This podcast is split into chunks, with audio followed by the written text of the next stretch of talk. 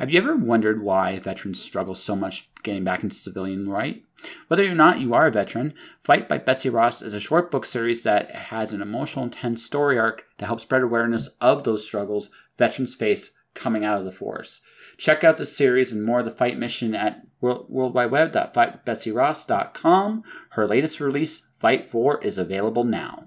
Coming to YouTube is the show Healing Hands. Healing Hands is hosted and presented by Chenille Bostic. In this series, Chenille will be teaching us about massage therapy and techniques and demonstrate those skills she has acquired to the audience. Click on the YouTube link in the description below to be the first to find episodes of Healing Hands. Healing Hands launches September 12th. We're going to be potentially live to people. I didn't really, I didn't really prep prep the, uh, like I said, I, I, so this is my, this is my fault. I thought we were tomorrow. So oh. it's all good. So, so when you hit me, it's like no problem. Like I was ready for it because I was doing some stuff anyway later on tonight. I I can do it tomorrow. No, it's all good. We, are here. We're we're already here. We might as well just right. go. Right. You know, we're here, so it's all good. It's all good. You and, and you they, you then put it up, and other people can access it later, right? Yeah, pretty much. That's pretty much how this works. I do it. I do it all different formats. So good. Yeah. So we are officially live, ladies and gentlemen. This is episode 998. I have finally gotten, honestly, a le- kind of a legend. And like, no, I know it sounds like I know it. It's got to be surreal in some senses because you've accomplished an incredible amount in not only this industry but in other things you've done. Right? It's weird, kind of looking back and seeing yourself and going, "Holy shit, I did this." Yeah. That- oh, indeed, indeed. Yes, it's true. Yeah, congrats on your um. Uh, you got some like it just shortly happened after our, When Words Collide. You got film rights for one of your books, right? Uh, the the latest book, yeah. Someday I'll find you. Yes, it's. Yeah. Um, I, I, mean, you might have seen my slightly sort of well, okay, uh, post because I have been optioned many times and nothing has been made. And so I always say many are optioned and few are made. However, I do allow myself a moment of woohoo, you know, because you never know. And this particular person has been a player in Hollywood, is still presumably a player in Hollywood. She won an Oscar once for editing, so she knows some people. So we'll see. I don't I don't actually reckon I'm going to ever accept that a movie or a TV series has been made from one of my works until I'm sitting with a paying audience seeing my name on the credits. That's actually fair. It, it, Hollywood is a strange business. I, I, actually had this conversation. I was in San Diego with uh, Sylvain Neuvel, and he's got like this stuff options, and it's a strange business. Sometimes they pay you not to make the movie. Well, this, this is it, it, the way.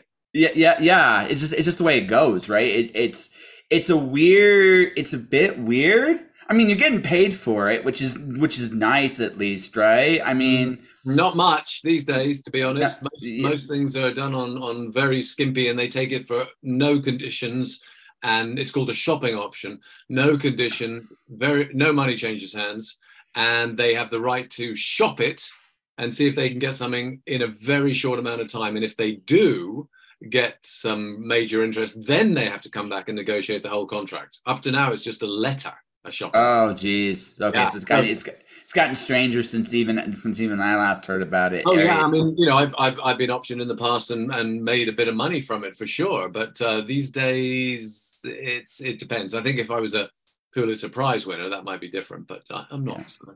yeah. I actually feel pretty good today because remember the AI con- uh, thing at When Words Collide? Yes one of my things came true today. Which is the legalization of a. Uh, I told you that there would be some legal coming down. Absolutely. So, right. And one of the things I said was that one of the arguments was that AI would be considered public domain. It is right now, as it stands, public domain. Oh, and how is that going to help me as an author? Because that that means is anyone is anyone that generates AI art can now be pirated without any compromise or penalty. So that means what that means is anyone that wants to generate uses makes anything generated with AI really can't make money with it. Oh, oh, that's interesting.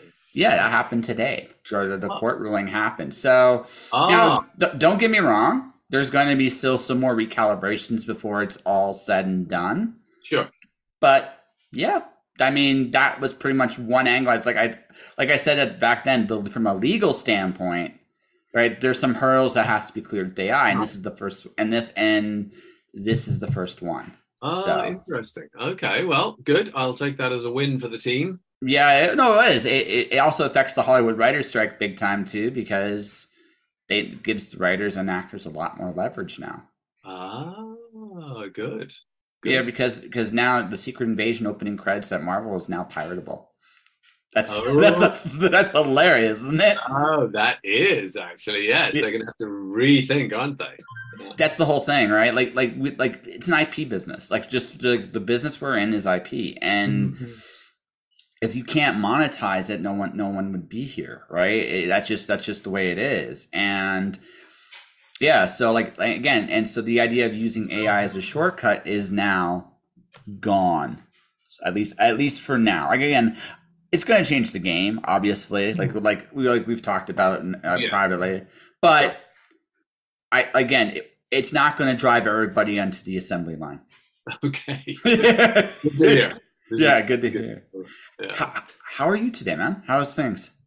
Hey, things are exceptionally good. I've um, I, I you, you've caught me at a very fine moment, um, though poised on a on a uh, the the finest moment, which is I'm just about to write the end on the first draft of my latest novel, and I will literally, as soon as you and I come off this, I will write the last two pages of it. I left it uh, at, a, at at the point where I'd, I'd sort of because I'm not a very good typist, I was typing it in there, thought, and I had to get I had to get somewhere, so I just stopped and I picked up my. Uh, my Waterman fountain pen and I picked up my notebook and I wrote the last, effectively the last page of the book longhand in my execrable uh, handwriting. And so you and I finished this and I'm going to go back in and put it in and that's going to be the first draft done. So I like actually writing novels in longhand. I actually find it's a fantastic way of doing them. Uh, I wrote one long novel longhand because I thought it was such a di- it was such a difficult novel to write. I knew it was going to be. It was my novel Vlad: The Last Confession, uh, and I wrote it longhand. But then, as I say, my writing is execrable. So when I went to put it into the computer, I'm going, "What is that word?"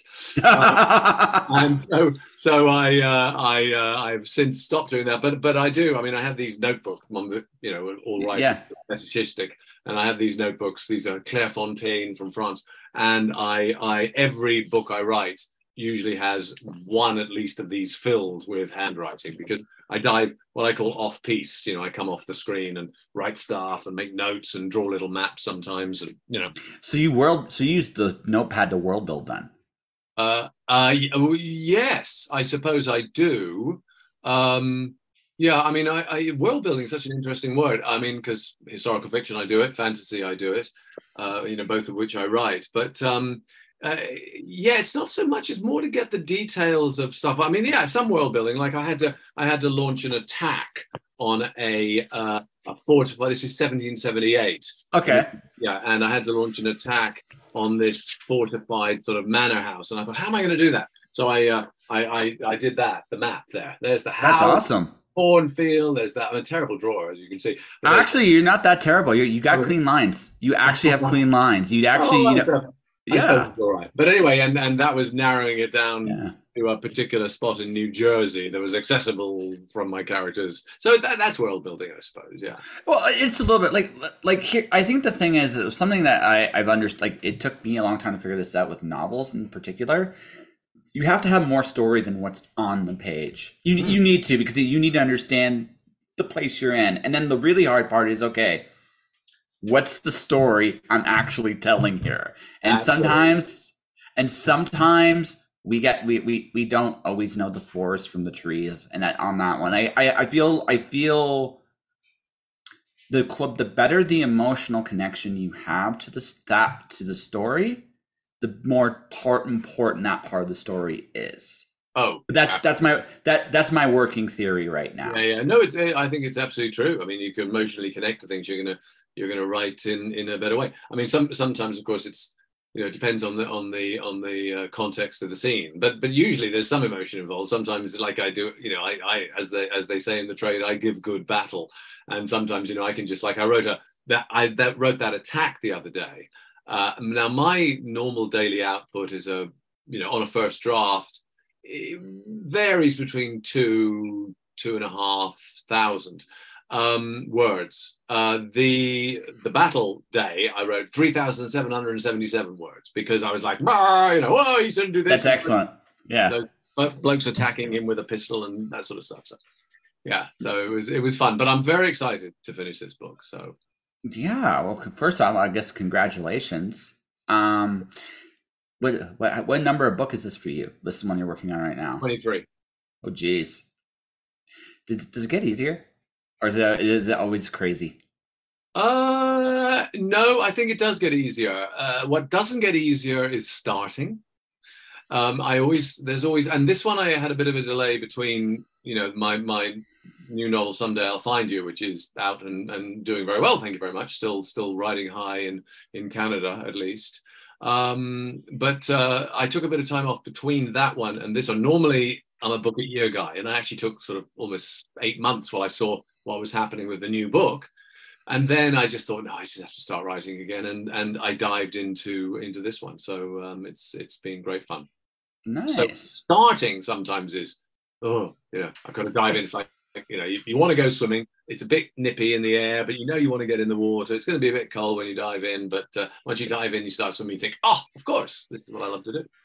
That was actually so i was in san diego a couple weeks before when words collide. That was the weird thing about the pacific ocean. I did not expect it to be as cold as it was. Right? the first time. You should, you should try that where i am on salt spring island. The pacific ocean here is a lot colder than san diego yeah no i i no absolutely we're, we're, we're in canada it's always it's it, it's it's always a little cooler up here but even there it's like it's like why are you wearing a wetsuit and i go in there oh I understand uh-huh. now why you wear a wetsuit. Okay, I get it. I get it. I get it. So, yeah. but no, it, it, it it's but again, I think that when we start the story, it's the other thing is, I know for me the hard part with starting one is, am I coming at it from the right place? Yeah. Right. That's the hard. I think that's the hard part for me because the first draft, I'll be like, like it's usually the beginning is the I'll I'll they tell you not to rewrite. I'll like secret sometimes the first two or three chapters I will rewrite those the hardest because it's oh. like it's like am I coming at it at the right place? Yeah. And sometimes I'm not. I can just feel it. Sometimes when you get started, it's like, no, this isn't right. I got, yeah. I got, I don't have the right path to what I want to do here. Yeah. And I do it again, and then I'll do it again. Now, once I'm really into it, I don't revise until it's done. Yeah, but that's my my system as well. Really, I've only ever once gone back and, and completely re- rewritten an opening, and that was um, on on an editor's advice for my novel Fire. Yeah, plague fire duology, and um, she I had it starting I thought quite cleverly with a minor character, and she said major characters the sequel straight away, first scene, first page. I went, ah, she's right, damn it. Yeah, isn't it suck when they write when they're absolutely they say, hey, I'm going to argue with you, and then they just like this, like no, I yeah, they're inevitably right. I, I almost well most of the time. So I just mostly and there's there's just you know an occasion when you go ah uh, no, and then they're fine because they're like well your book man you know so well well no they're again it's it's their job their job is to do the best book possible but they're coming at it from a less biased position than we are because we again we genuinely care about it they do too but it's not it's our child it's their cut it's their cousin yeah. It's right. Yeah, yeah. That's, a, that's, a, good analogy. But I think the you know the key for me was I learned early on, fortunately, with working with editors very early on, because I've always had every single book of mine has had a great editor, you know, and um, um, you know some are just magnificent and some are just you know good. Um, but um, you know when when I when I realized, as I say, very early on in my career, that uh, the editor is not about writing their book for you. It, they're about helping you clarify your vision. And mm-hmm. it's all about clarity. I, I don't understand this, Chris. You know, and you go, oh well, because that's this, and and they go, well, I didn't see that, and I go, oh yeah, you're right, because I didn't put it in chapter three. So th- that when they help you do that, that's mm-hmm. that's the great thing about for mostly for me anyway about an editor. Yeah, no, it, uh, for me it's the only time, the only time they they will, and it's usually just a rework of their suggestion at that point. They're like, "Do this," and then I go, "But if I do that, this happens. I'm not sure we can do it that way." And then they're like, "Oh yeah, no, you're right. Okay, how about this?" And it's usually at that point they're working with you. It's not, oh, and yeah. that's I, I think that one of the big things is it doesn't really matter which publishing routes you go. I, I think the biggest thing about today is you still have to be willing to work with other people because they're they're helping you and I think the biggest lie a writer will tell will tell themselves is we're doing this solitary. It's it feels it at times, but honestly, it's not.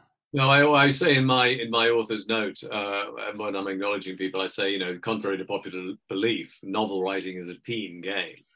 You know, and yes, I mean you might be the you know the, the football analogy, the star striker of the of the team, but but uh, you know you wouldn't score the goals unless people were feeding you the the passes and the balls. So yeah, sorry, I've been watching a game of football as well. So. soccer, football, or American soccer? soccer. Yeah, yeah, yeah. Because we got we got we got to go both ways here because the NFL season is actually here again. So oh, is it? Yes, that's right. That's right. Yeah. Yeah. So who, who's your team? Oh well, I wasn't watching my team actually. My team is uh, is a bit sad to admit, but it's Leicester City. So we got relegated last season. So we're playing in the Championship, the league below this season um, which I, I've sort of accepted because if you're a Leicester City fan, that is the story of your of your su- supporting life. My team is a yo-yo team, up and down, up and down, up and down. But then, of course, you know, seven years ago they won the Premiership, so and which is unheard of, of five thousand to one against, you know, and uh, um, so they've given me my my moments in the sun, and I everything else is just you know fine. I feel that I'm a hockey guy. I'm a Detroit Red Wings fan. Like I ah. still have the glory of their dynasty way back. It's like, yeah, yeah they have sucked for so long now. But at this point, I kind of like, okay, you guys have to get good again. But I had it for so long, it was like I can't really be mad about where they where they're at right now, right? You just gotta just gotta hope that they'll come good again. So yeah, yeah, exactly, exactly. So all right, let, let's ask the big let's balance the secret origin story here. So, how did Chris Humphreys decide to get into writing? Um, well, I kind of always written little bits and pieces. Um, you know, I, I, I, kept a very detailed journal about my uh, highly exciting to me anyway, and traumatic sometimes to me as well life. And so I'd, I'd written, but I'd written it in quite a sort of lyrical style. I mean, you know, from the age of 26 to the age of probably in my early 40s. I kept a detailed journal. Um, so I was writing in that. I would have ideas and I would start them, but then after a you know a few a chapter or even a few pages, the ideas would sort of be great in my head, but not so great on the page because I didn't understand about process. So I abandoned them. I go, oh, obviously I'm not good enough because it's not like my heroes. So abandoned it. And then um, uh, I, you know, working as an actor in the theatre, main in a lot of theatre, some TV, but a lot of theatre, I I thought, you know, I really want to write a historical fiction novel, but that's like a mountain I will probably never climb. But plays, plays I get right because I've lived my life. I've made my living doing plays, and so I I came up with this idea. Well, I, uh, something happened to me. It was very dramatic love affair that happened to me and I, I thought I'll write that in the form of a play. And I did and I entered it in a competition and it uh, it won the competition in Vancouver uh, best new play. So and then they put on a production they gave me 500 bucks. I thought oh bloody hell I'm a paid writer now. And um, so then that was uh, that happened and then um, I I then wrote another I was commissioned to write a second play uh, for a theatre in Calgary, and they commissioned it, workshopped it, loved it, put it on. So I was again earning a bit of money. But as I say, what I was always dreaming of was writing the stuff I'd lived in as a kid, really, and that was historical fiction, adventurous. The more adventurous, the better. Uh, historical, you know, Vikings and you know Normans and and knights and all that stuff. So so I, I had this idea for a novel. It hit me in the gym actually in Vancouver. I had this idea about it, the way I work out. I'm sort of thinking weird things. And I, I had this idea about the man who killed Anne Boleyn, who was, Anne Boleyn was Henry VIII's second wife, and she was the first one of his six wives executed. Uh, and I realized that a French swordsman had been brought over to do the job because it was the kind death. Henry was such a nice guy. Yes. and then and then I realized that um, I remember that she's but the rumor was she had six fingers on one hand, right, like the mark of the witch, like that. Mm-hmm. And so I uh, I thought, hmm, you know, what if she, it is the mark of the witch, and she is kind of a witch, and she asks the executioner when he takes her head to take her hand as well, because they have to get rid of it, because she will be persecuted after her death as she was in her life. And this is the symbol of the witch. So he agrees to take it, and he's just, you know, this guy, he's a professional, but he agrees to take it and bury it, but she warns him people will be after it. And and uh, the uh, the Archbishop of Siena, who's this really debauched Italian, uh, you know, Borgia-like prelate, he nicks the hand and leaves my hero to die in gibbet cage and rides off cackling into the night. Anyway, that's where that began, and I I thought about it for years. And I thought, oh, I can't write it. It's a mountain. I'll never climb it. And then six years later, I've done all this research. If I ever write that book, it's going to have this in it and this in it. And I read all these books. Finally, I thought, I've got to do it. I sat down, I wrote it quite fast because there was already so much in my head. And then, and then, you know, uh, an agent took me on straight away and had it sold in three months to Orion, who were one of the biggest publishers in the UK, with a two book deal. So suddenly I had to write a second one. And that was it. From that was 2001, I signed that deal, and I've been writing a book every year ever since. Different publishers, but so yeah. So you know, it's one of those things that people said, "Oh, you know, it happened to you really fast." And I go, "No, I've been preparing for years, you know, telling stories to to get to the point where I could actually be paid professionally to write and tell mine." So I have a buddy of mine, and he lives in LA. His name is Russell Nohelty. He actually has a thing about success. He goes, "It starts out really, really slow, and then it happens fast." Right. It's almost like everything you did up to a certain point built up to when you were re- ready to do it. Does that does, does that feel like the right does that feel right totally. It's you know all the uh, i remember i read an interview with jack nicholson once and uh, he said he said get ready. Be prepared because your chance will come. And and when your chance comes that's when you've got to be ready to seize it. So you you work you write you you uh, discard things you practice. It's a craft right? Um, i mean it's a business as well obviously but it's a craft. And so you know when the right that right thing happens, and it usually happens for a reason, that that the the the sort of marrying of opportunity and form and the story happens, you need to be ready to take it on. And so when I first had the idea for the French executioner, I wasn't ready to take it on. Um, you know, partly fear-based. And it's interesting now, Joshua, because that's that's what I teach really. My main, I mean, I teach all sorts of workshops, as you know, but um, and you know craft-based specifics on character or dialogue or violence or whatever. But um, what I really teach is process and and separating out the stages of the process. And so what kept me from writing for years was thinking it had to be good straight away. I don't even think of the words good or bad in my first draft. It's not. It's about what is this story so I actually I I've started drawing. I don't know if you've seen any of my drawings on on on they're they're there on Instagram if you want to oh. check them out, right? Oh, so cool, yeah, it's an evolution, but that whole process thing of what you're saying, the important thing is I had this fear for a very long time that what I was going to do was going to suck. And then yeah. one day I had this epiphany. Ah. This was the epiphany. So what if it sucks? That's not the, that that actually even like I'm just going to say this beyond just the craft based things art can just be for fun too right? And and and you have to and honestly to learn to be good i think you have to learn how to play. Yeah and you have to fail. Yeah. Uh, samuel beckett the uh, the famous irish playwright you know waiting for godot and all that said he's, he's had that wonderful phrase in one of his novels fail again fail better. Mm-hmm. exactly.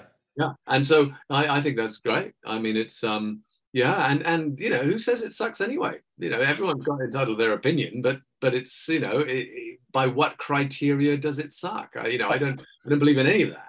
Well, no, I but okay, what I mean is there's a like a process. Like when you first hit, like when you first start your craft, mm. it's about doing the best you can, right? It's about doing the best you can, and that's all it really matters at the end of the day.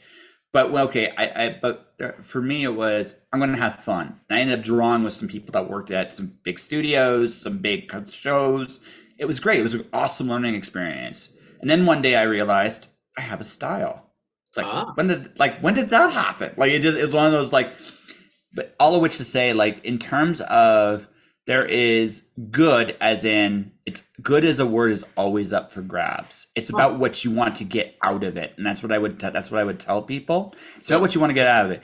If you want to get if you just want to just draw or write for the sake of writing and drawing then it really doesn't matter what anybody else thinks. Now if you want to sell it like make a living doing it then you, you have to work at figuring out how to clarify that vision over a period of time. And it doesn't matter what your art form is. That's true. Right. Right. And that's and that's when maybe good has a little more tangibility, maybe a little bit more. Sure, yeah. But, I mean, it has to be good for the market you're trying to sell it to, right? Yeah, exactly. When, then they start to judge, and is it good for the market there you're trying to sell it to, and you know, and, and then you have to make it so, you know, absolutely. Yeah. Um, but but but you know, your your example there is is is uh, the the truth of the matter is once you decide to do it, mm-hmm. that's when the all the stuff will happen to you that you couldn't have foreseen. Uh, sorry, I'm, ba- I'm I'm quoting old white writers, but I'm going to quote Goethe here, the German. Okay, hey. Said, um, whatever you can do or dream you can, begin it. Boldness has genius, power, and magic in it begin it now. You know and that's true. You can't if you take you you're never going to play the game unless you get on the field right? You you've got to actually just start and then he talks more in that um in that same speech which is wonderful. I advise anyone to to look it up if they can. Um the the the about how once you commit yourself to an artistic endeavor all sorts of stuff will happen that you could not possibly have foreseen. But the key is the commitment yeah, no, you have to go all in. Like, and you got to believe in yourself going all in too. I that like when I started freelancing, the first year, my biggest mistake was in the back of my head is, what if I fuck this up? That's not the mindset you need. The right mindset, the right mindset is, I can do this. I mean, and that is such a big difference. Huge difference. Huge difference. And and I can, you know, uh, I can get better at it as well. You know, mm-hmm. I, can, I, can, get better at it as a, on a craft level. I can understand the business more. I can read more and look what the world's putting out there. I can, uh, you know, absorb more of, of, of, of where I am and what stage I'm at. And, you know, I, th- I think it's, it's, it's, it's exciting. It's very exciting. Absolutely. Creativity game is exciting. So I have so I want to talk about your performance. You are a naturally gifted performer. Even here when you're talking about your no, I like honestly, uh, no, you you naturally have a uh, have a tendency to. You're not afraid to put yourself out there, and honestly, I'm I'm saying this uh, like honestly straight up. Yes. It's one of the things I admire about you the most. Oh well, thank you, thank you. I you know I I have um. I mean, I, I, it's in the blood, of course. Yes. I come from a long line of actors. All my grandparents, my dad, you know, two of them, three of them were writers as well. Um, it's it's um, I I I enjoy it for all sorts of reasons, but partly because it I, for me it's it's the most present I can be, and I strive to be very present in the world. So uh, and often fail, fail again, fail better at that. But I uh, so when I'm performing or when I'm talking like this and coming up with ideas and, and, and finding a different way to express something that I've thought about, um, I'm very much in the present. And so, you know, and of course I'm trained at the Guildhall School of Music and Drama, so I have the voice, you know, and I know how to move around a stage or on a screen. So, um, but yeah, I, I, uh, I love, um, sh- I get very excited about sharing ideas. I get very excited about, because I, I kind of you know, I, I know I've figured out stuff. And if I can help people with what I figured out, which if it was there was one word to sum it up, it would be simplify. Then mm-hmm. um, then that's what I can that I, I can do, and and that's why you know I, I get out on in front of an audience, be it in a play or a, or a lecture or a workshop, and and um, and try to share that that core idea. And here's my theory about you. I have a theory. I don't know if it's right, but I have a theory about you. Right. You secretly want to be a time traveler. Oh, well, I am a time traveler. I write historical. Yes. that, yeah, oh. but but the re- the reason I, I say it like that is, mm-hmm. um, when you're talking about history, I just watched how you lit up. I mean, I can just see it, and I just saw how you like. There's there's there's still like we when you talk about like having boy always history and adventure and stuff like that, that boy is still present in you. And not only that, not only that, right? If tomorrow someone came up to you and said, "Hey, listen, would you like to really go back to this era you imagined?" we would never see you again. oh no, I'd be absolutely gone.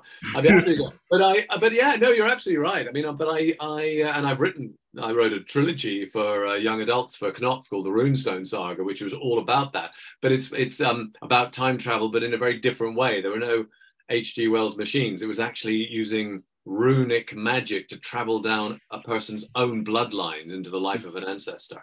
And so I wrote a trilogy all about that. And that was very much me, uh, you know, transporting myself down. I'm fascinated by uh, blood and genetic inheritance and all that stuff. So, so, um, so yeah, yeah. I mean, I, you know, that's, that's what I did when I read those books you know, at seven, eight, nine, ten, you know, reading those amazing uh, English and uh, and US and Canadian. I didn't read in Canadian. I was in London at the time, but uh, historical fictions um, was because I would just be back there. I could not, you know, could not you, um, get out. Do you remember your first one, the one that actually really, the one that hooked you? Um, you know, there was a, I was I was reading a lot at that age, you know, but from the age of about eight on, really. Um, there was one book I remember very clearly, the first book that made me cry, mm. uh, and it's it's something that still has an ability to make me cry. Um, it's about sacrifice, really, someone sacrificing themselves in some way for something greater than themselves. That be it family, be it country, uh, in this case, it was for a king. It was um, called Hounds of the King, in fact, uh, by Henry Treece, who was an old British historical fiction writer for young adults. I've, I've got a copy of it. I found it in a secondhand store. Nice. I'm sorry, I got it back.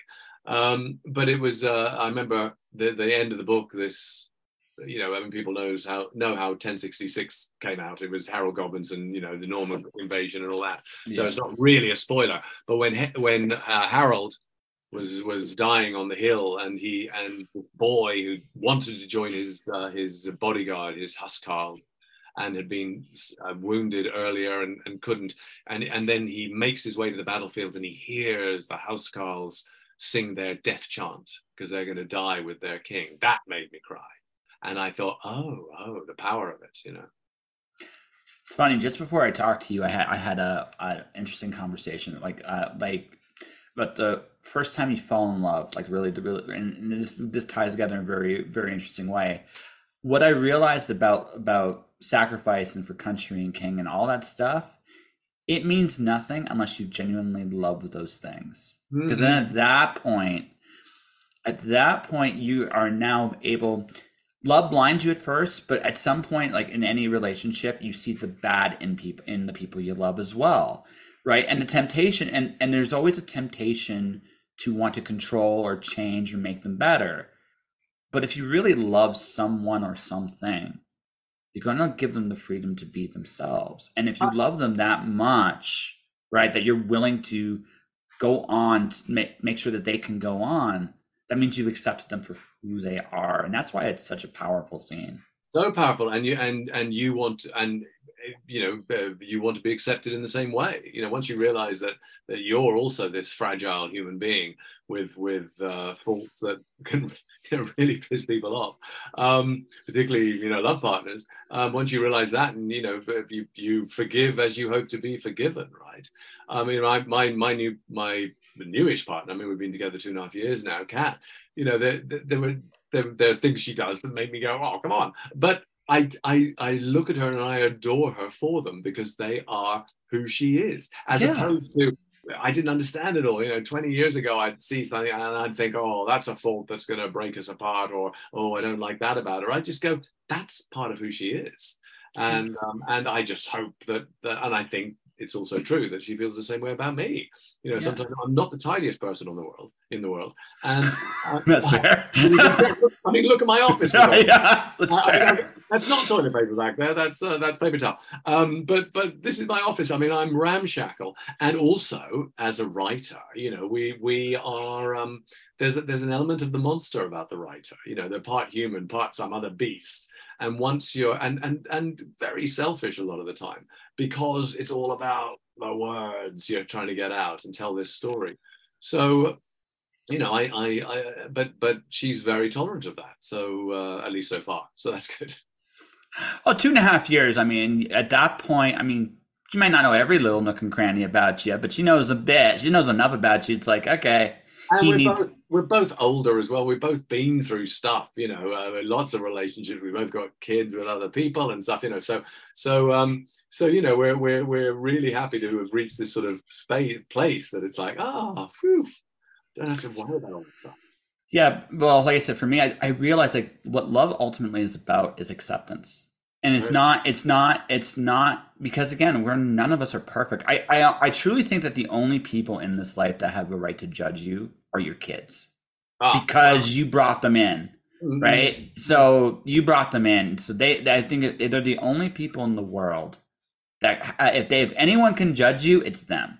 Sure, sure. Yeah. With with the with the proviso that you you've hopefully armed them with the critical skills that you perhaps lacked at their age to be able yeah. to well, between someone who is just behaving badly and someone who has reasons for some of the things they do you know so hope, hopefully you've instilled in them acceptance as well yeah yeah yeah acceptance and mercy because i i mean because your turn is coming right so but i mean wow. it's it, it it's one of those it's it, that but i i say it like that because I think I think like I said, we have a tendency to look at people different than ourselves, and we ha- and we we are immediately critical.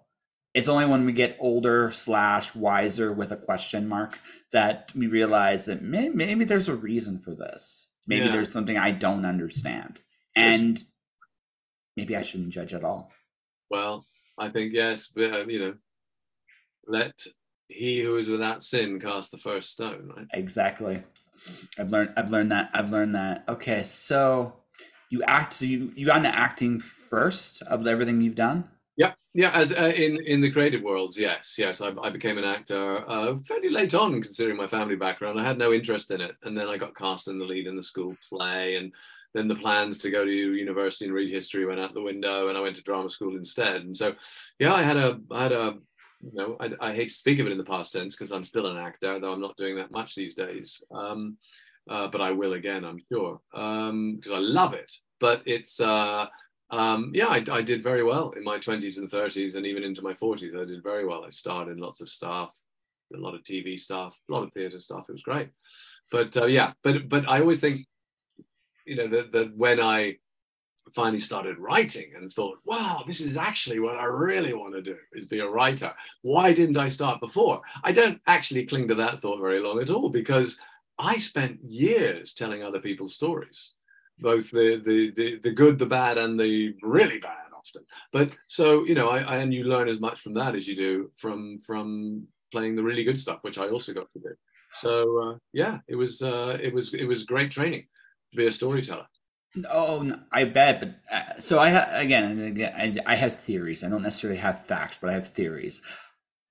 I think the biggest I had I've interviewed actors and stuff on the show, and I realized that they're really good from great performances is when you can actually take a character that has already been written and figured out your part in the character, the part that you can connect to.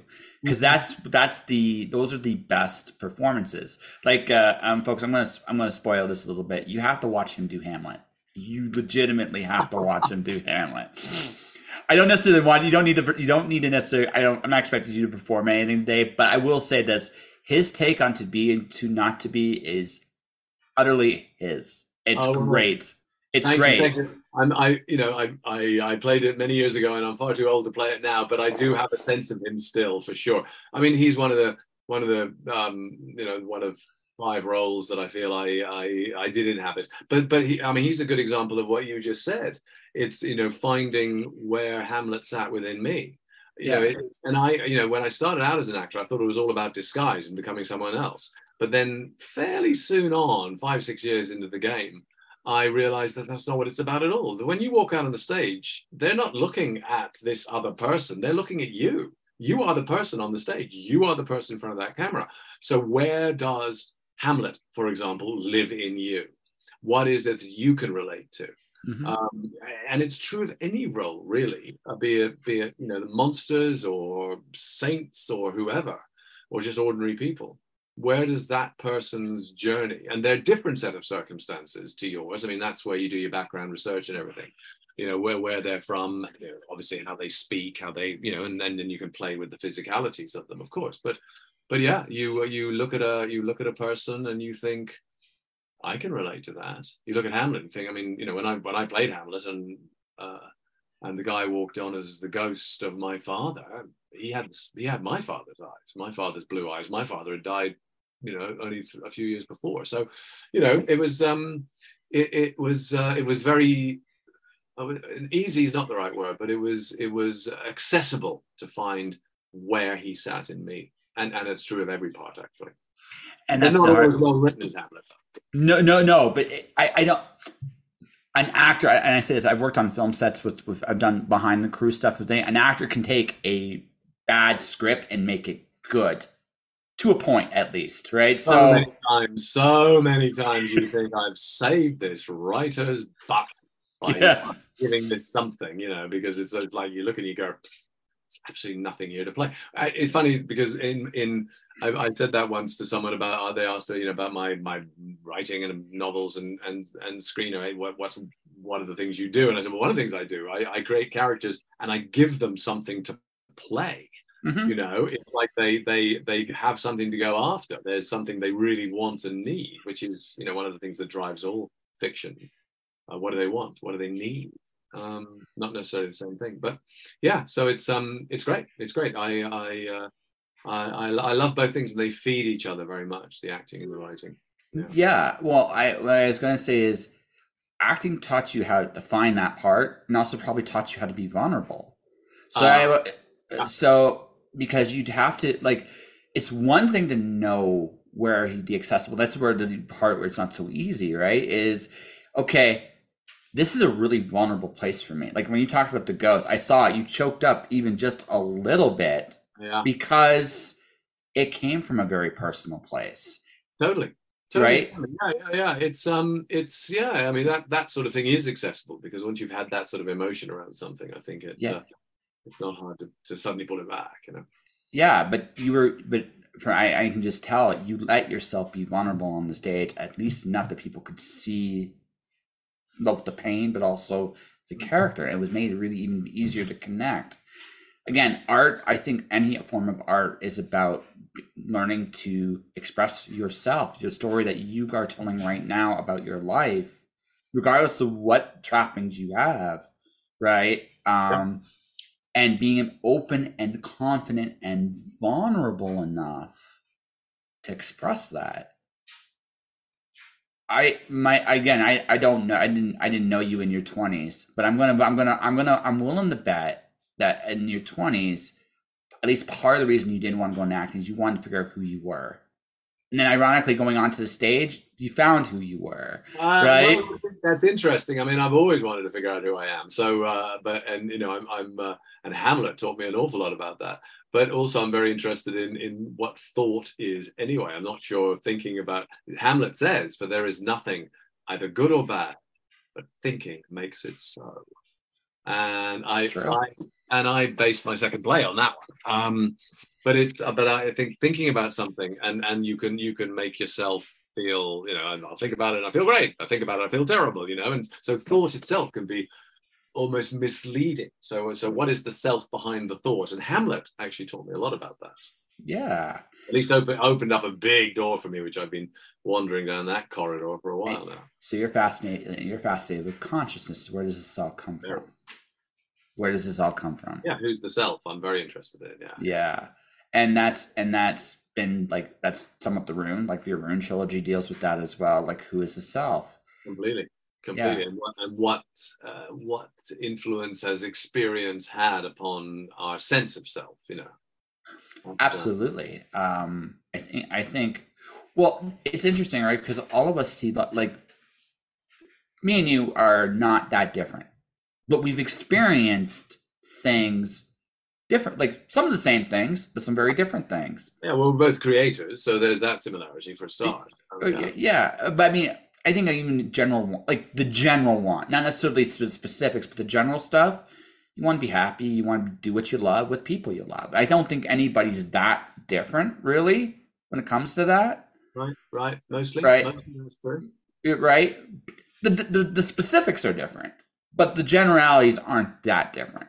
No. Right. So, but what's fascinating is we can all have that specific diff like those specific differences completely change how we view life Mm. right completely Yeah. and it's all it's a matter of perception but then it goes down a deep dark rabbit hole here well is my perception real Well, reality, what a concept, as Robin Williams said. You know.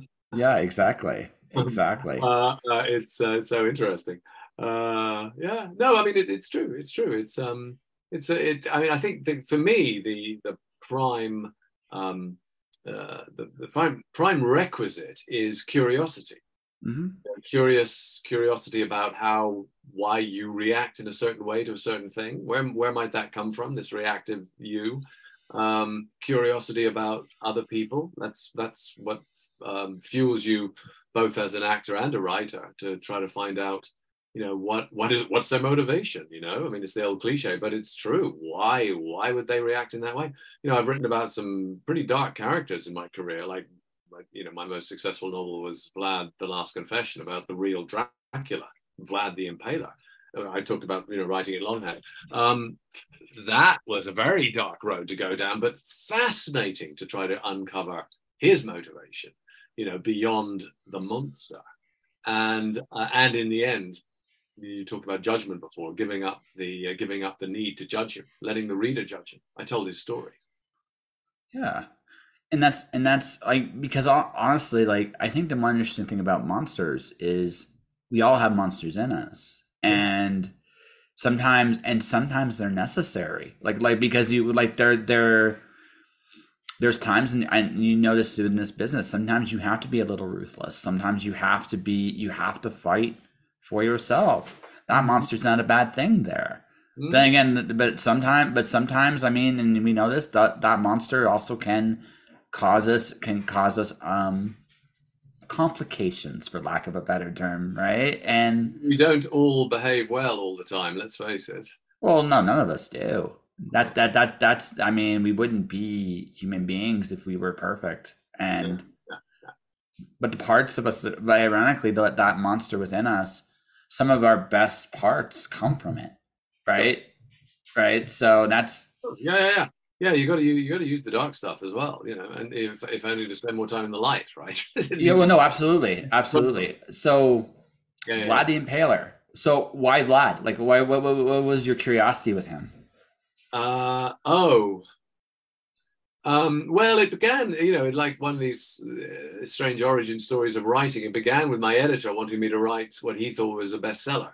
So I stopped making people up. Humphreys, you know, French Executioner basically made up. Jack Absolute basically made up. And and let's let's find a marquee name for you to write about because you're definitely a good enough writer to be able to just take a marquee name and we can sell it on the marquee, right? So um, so but we were roo- rooting around for names, you know, and who hadn't been done to death. Uh, Alexander the Great done, you know, William the Conqueror done, uh, Cleopatra done, Henry V done, you know, all these people. And and he was the one who suggested to me over a slightly drunken lunch in London. Uh, no, more than slightly drunken. It's well into the second bo- bottle of claret. He said uh, Dracula, and I went, "Oh, come on, must have been done." It hadn't been done as historical fiction at that point.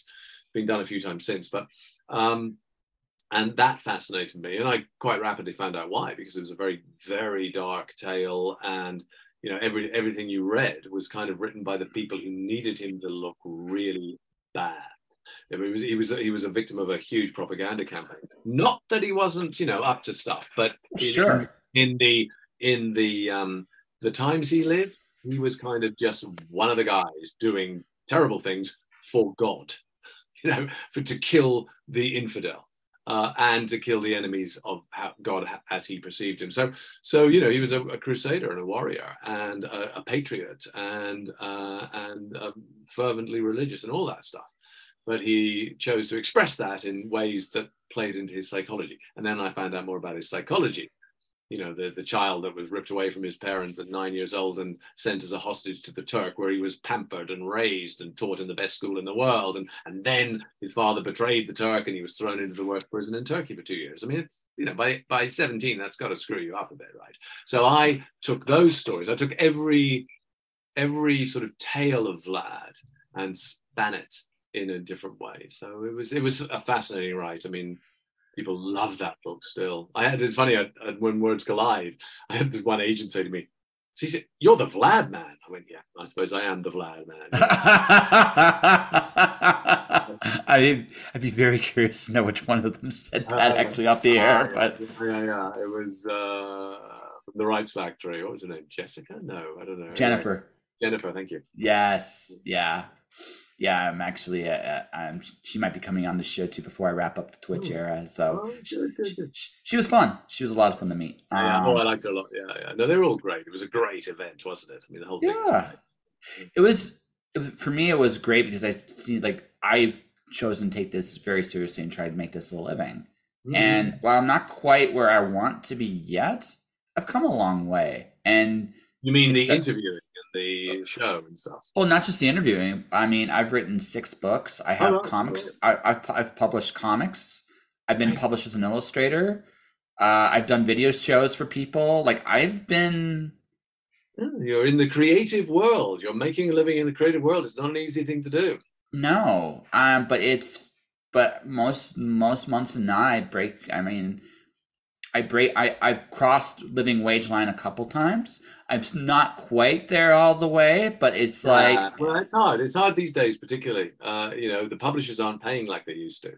So uh, you know, even though you know my new book someday I'll find you is selling really well, and I should make some more money out of it, but it's only Canada at the moment you know, my agent's been trying to sell it in the UK, but I'm I'm just about I'm, I'm fed up. You know, all these publishers are going, well, you know, uh, it's not. They don't even read the book. It's me, old white dude, uh, not not bitter by the way, but just that's, that's the state of the world uh, right now, and I, I I get some of it, but also you know, they my last books were published so appallingly in the UK that I didn't have good sales, and therefore they money men look at that and go, who is this guy? Oh yeah, well, oh yeah, well he didn't sell well, so why would we buy him? And so nothing to do with the book at all, which people are loving. So, um, so anyway, I'm going to publish it myself. Well, yeah, no, because well, it, I think we all have to. Like, so for me, I did an Alice in Wonderland Greek mythology mashup. Oh, nice. I made Alice Pandora because I oh. realized Alice and Pandora are essentially the same story. Ah, interesting right? So I made Wonderland a mashup between what you recognize from Wonderland, but I matched up with Greek mythology.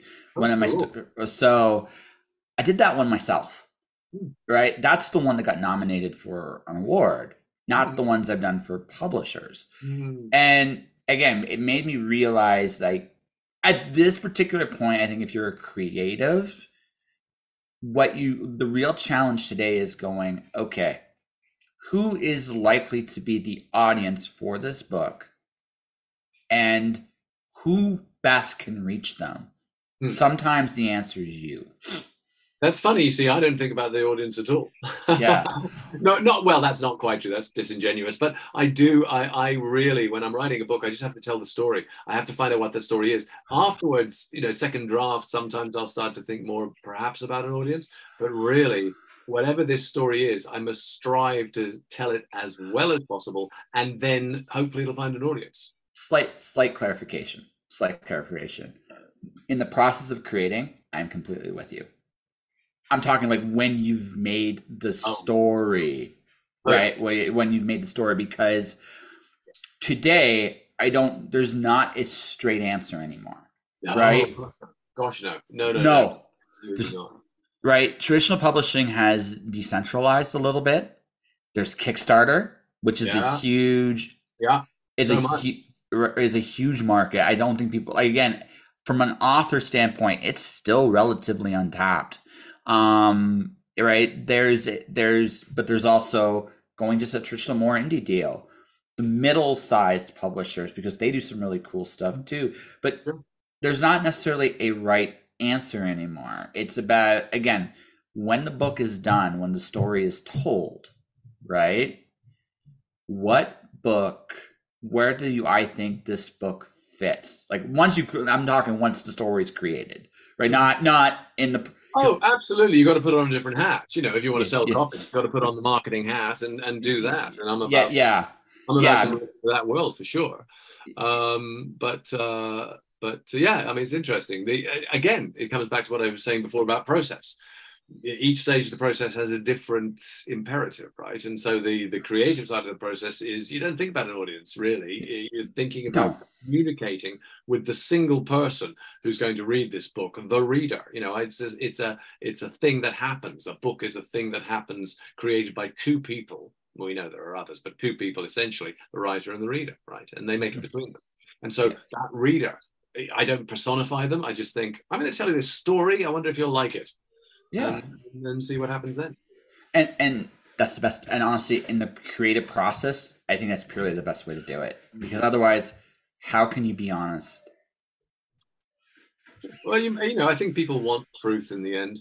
Yeah truth, whatever it is, um, and uh, that's that's the way we go. Yeah. yeah well I honestly gotta say um we're near the end of the end of the hour here good sir Fair enough. Fair enough. Uh, I, well, I need, I need to go and write the rest of my book. Uh, No, you do, you do, you do. But before we wrap, but before we wrap up, I did want to say, so folks, this has been a long time coming. This interview, I, I've wanted to have him on the show even before the pandemic. So I'm glad I finally actually And I, happened. and and you, when you told me I dropped the ball somehow, I was I was mortified. it, it, it wasn't, it wasn't. But again, looking But no, back, great. It's great that we were able to do it now, Joshua. And um, you know, yeah, I mean, great. I mean, I, I assume you'll uh, you'll put up all the stuff about how to track me down and get hold of me and all that Yeah, stuff. well, yeah, well, well, uh, but I want, but uh, what I want you to do before we wrap up, though, is you should plug your current book. I mean, you, Ah! prob- you probably should, right? I should. I should. Right. I'm just going to disappear through this door for one second because it's No just worries, no worries. I'm, I'm just gonna, I'm just gonna awkwardly dance. You can look. Okay, you do that, and people can look at the toilet paper. That's right. Uh, that's right. So, so yes, Chris Humphreys is a one of a kind. Like I said, he is an actor. He is a writer. He is an amazing human being. I, I built you. I built you up. So tell people. you. Someday I'll find you. The new one, World War II epic love romance spy saga about a Canadian fighter pilot and a Norwegian spy. Uh, they meet in London during the Blitz and they part. They fall in love, but they have to part and they're going off to die probably, but someday they'll hope to find each other again. It's partly based on my own parents because my dad was a fighter pilot and my mum was a spy. Really? Same, same, same army. I'm assuming, right? Uh, my, my mother was a Norwegian spy in for SOE and worked in the resistance in Norway during the German occupation. My father fought the Germans in the Battle of Britain and then in North Africa and was shot down. So it's not this book is not their story. It's a fiction. It's a love story. Oh no, no, abs- no, no, ab- absolutely. But Ab- but there's an ethos to it. I mean, it was an amazing write on all sorts of level. Talk about the personal, you know. So to, I got to know my parents again, and I asked, I got to almost ask them the questions I didn't while they were alive. So it's been fantastic, and it's it's been doing well, which is lovely. I mean, people seem to be reacting and relating to it. So honestly, it sounds fantastic. Like it's legit. Fun. I mean, like- it's an adventure. It's a, it's an adventure as well. I well, write. y- y- well, but not only that, like that, like honestly, you should mention that little part at the beginning because that's really like the fact that it is a personal story to you in a good Absolutely. in a, in a great way. I I um and maybe again, yes, it's a cool adventure story, uh, but it's also in an odd way, it's about you reconnecting to your family. It's totally, it's totally, yeah. It's a very personal book, and I needed to wait, you know, till my 22nd book to write it. Basically, I think I was warming up. no, but dude, I on I I kind of want to buy it now. Dang, Great. So I, I, gotta, I gotta go hunt it down. But if people want everywhere. It's still everywhere. It's still selling well. So pop into your pop into your local bookstores and get it now. Yes. And one last thing, how can people find you? Um, authorchrisHumphreys.com is my website. Uh, c.c.humphreys on Instagram. Um, You know, uh, Facebook, obviously, Twitter, uh, again, Humphrey CC, but oh, sorry, not Twitter, X. Um, but Instagram. I, I, I, Twitter hurts my brain to right yeah, I know. I'm kind of slipping away from it. Uh, Instagram and my website are the best ways, really. Yeah, yeah. I mean, another conversation for another day. I, I am only on Twitter for one reason now, just one. It's still the best place from a journalistic point of view, and I interview people. But it hurts. It hurts. It hurts the brain. I don't know what to expect there anymore. Yeah. So, ladies and gentlemen, this is Chris Humphreys. Check out. You should put the book up one more time. Oh, the book. Yeah, put it up. That is his latest. That is his latest release. You should check it out right now. And folks, I'm going to be back a little bit later today. Episode 999 is actually tonight. And then Whoa. Wednesday. I know, you're 998. Wow. 999. Yeah. So 999 is my very first guest I've ever had on this show. He's actually coming back. And then Oh. one and then 1000 is legendary comic creator Keith Giffen. Fantastic. Yeah.